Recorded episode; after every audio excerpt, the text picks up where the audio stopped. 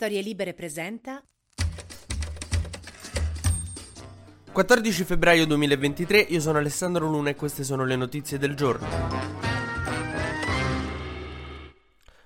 Fontana e Rocca sono i nuovi presidenti di Lombardia e Lazio. Il centrodestra vince in tutte e due le regioni che erano andate al voto, ma è una vittoria macchiata dal dato più allarmante, quello di cui tutti stanno parlando, che è quello dell'astensionismo. Praticamente a votare c'è andata pochissima gente, i seggi erano più voti di un testo di ultimo e perfino quelli che hanno vinto, quindi Rocca e Fontana nei loro discorsi hanno dovuto dire sì, però è bello che abbiamo vinto, però bisogna capire come mai la gente non va più a votare. Ecco, in questo caso io la mia spiegazione ce l'ho, nel senso che quello che avevamo avevamo fatto sabato sera di fatto era votare, abbiamo votato con il televoto. Pure domenica andare a votare, anche se per un'altra cosa magari la gente non andava, uno non vuole anche ripetersi, magari entrare in una routine nei weekend. Sabato abbiamo votato, domenica mare. Cioè, comunque il peso della responsabilità di dover scegliere e il vincitore di Sanremo e il presidente della tua regione ti stressa un po'. Comunque, mo l'Italia è tutta praticamente della destra, le uniche quattro regioni non in mano alla destra sono Toscana, Emilia Romagna, Campania e Puglia. Per cui la sinistra non vince più un cacchio vecchio, però mangia bene. Naturalmente ci sono da fare delle grandi interrogazioni sul come è andata questa elezione, perché hanno trionfato solo quelli del centrodestra, perché la sinistra non è andata bene da nessuna parte. Forse, dico forse, potrebbe essere perché mentre il centrodestra con tre partiti è andato unito in una coalizione sola, il centrosinistra è andato in tre direzioni diverse che gli elettori secondo me li avrebbero pure votati tutti insieme, non gliene fregava niente, ma loro hanno deciso di andare divisi, che se voti me non devi votare quell'altro. Ormai i partiti a sinistra sono come i forestali in Sicilia Sicilia, ce ne so troppi, non si capisce perché stanno là. Che ce dovete fare con tre partiti a sinistra? Ma siete veramente degli ingordi.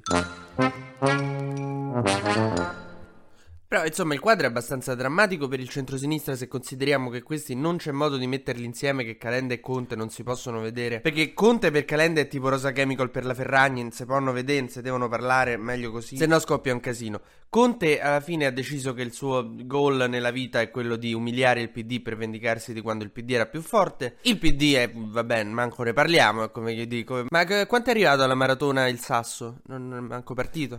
E nel frattempo a me la cosa che fa più impazzire è che dici, sai, loro non si riescono a mettere in- d'accordo, però vedi a destra, lì sono uniti perché c'è una comunanza di idee. No, manco per il, proprio niente, zero. È che semplicemente sanno vincere le elezioni, gli interessa vincere le elezioni perché a un certo punto forse mi viene anche il dubbio che a te di vincere le elezioni non te ne freghi nulla, caro centrosinistra. Mentre a destra, se, cioè veramente Berlusconi ieri ha detto delle robe che Orsini è andato lì, ha detto oh calmati, Zelensky non c'ha tutti sti difetti alla fine. Putin l'ha chiamato e gli ha detto meno zio, meno. E sta al governo con la Meloni, che è la più atlantista di tutti, eppure riescono a governare insieme perché sanno fare un passo indietro. Perché la cosa che gli importa di più a loro è pigliarsi i posti per fare i, cazzi, i cavoli loro. E un tempo anche alla sinistra gli piaceva piazzare i suoi tentacoli sulle cose, mette assessori di qua e di là. C'era proprio il gusto di mettere l'assessore di qua e di là. Era un piacere perverso. Vi ricordate? Dove siete? Mi sembrate uno, uno, di quei mariti a cui cala la libido di botto. Cioè, un tempo mi prendevi, mi giravi. Mi... Che, che, è successo? A sinistra è, è in andropausa. Forse provate a fare dei roleplay. Calenda fa Conte e Conte fa Calenda. Per, per ritrovare un po' di pepe. Ma andiamo avanti che se no mi deprimo. La Lega di Salvini non è andata malissimo. Certo è stata superata da Fratelli d'Italia eh, lì su al nord in Lombardia, che è brutta come dicono lassù in Lombardia, però non, insomma poteva andare peggio, il partito è abbastanza retto. Ma nel frattempo Meloni ha un altro piano malefico da attuare, cioè sta cercando di seccare tutto il CDA della RAI perché questo Sanremo era troppo de sinistra per lei e per de sinistra intendiamo naturalmente che due uomini si sono baciati. E quindi però ha deciso che non vuole segarlo subito l'amministratore delegato, insomma cioè, pare che ci metteranno un po' e alla fine troveranno il modo. Per me dovrebbe rimanere altri dieci anni perché ha fatto un festival molto molto figo. Cioè, io solo per il momento Gino Paoli. Io avrei fatto tutto il festival soltanto Gino Paoli che racconta aneddoti ubriaco con Gianni Morandi. Ma pensa se lo lasciavano continuare invece di interromperlo. Chissà che usciva fuori. Eh sì, mi ricordo quella volta a Treviso quando Battisti leccò l'LSD dai piedi di Mina. Pensa che usciva fuori. Io devo andarlo a cercare e intervistarlo. Ma facciamo un breve consueto giro sugli esteri. Ci sta. Uh... In Europa ci è venuto a trovare Wang Yi, che è il capo della diplomazia del Partito Comunista Cinese, uno degli uomini più importanti della Cina, è in tour in Europa. Andrà in Francia, in Italia, in Germania, in Ungheria e poi in Russia. Quindi, se dovete mandare qualcosa, un cesto di frutta a Putin, datelo a lui, che tanto poi va là.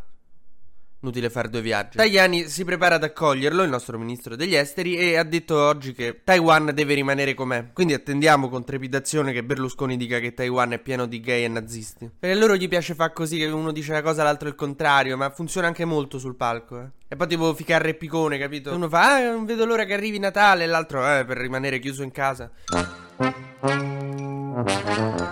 Nel frattempo gli Stati Uniti d'America ci tengono a farci sapere che i palloni spia non sono alieni. Che mm, non so se lavorando dentro la CIA, la NASA, quello che è, insomma, magari non vi accorgete di alcune cose, ma non è un messaggio rassicurante, raga. Cioè, avete detto, possiamo assicurare agli americani che non c'è stato alcun coinvolgimento degli alieni nei recenti oggetti volanti non identificati. Quindi esistono però, cioè non c'è stato nessun coinvolgimento degli alieni. Cioè, io non ho una sorella, non è che arrivo tardi a lavoro e dico, scusate il ritardo, non c'è stato nessun coinvolgimento di mia sorella. non, non esiste esiste, quindi non avrei modo di nominarla. Se dite così vuol dire che ci sono gli alieni? Vabbè, ci sono gli alieni, ho deciso io.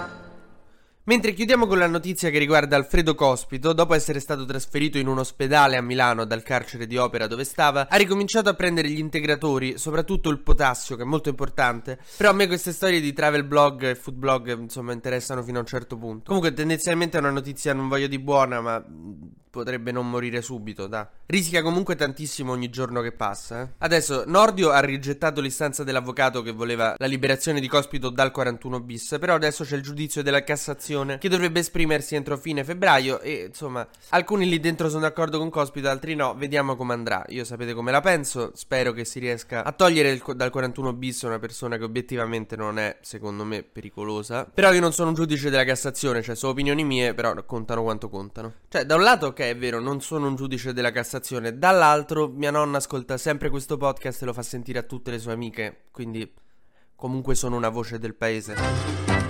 TG Luna torna domani mattina, sempre tra le 12 e le 13, su storielibere.fm.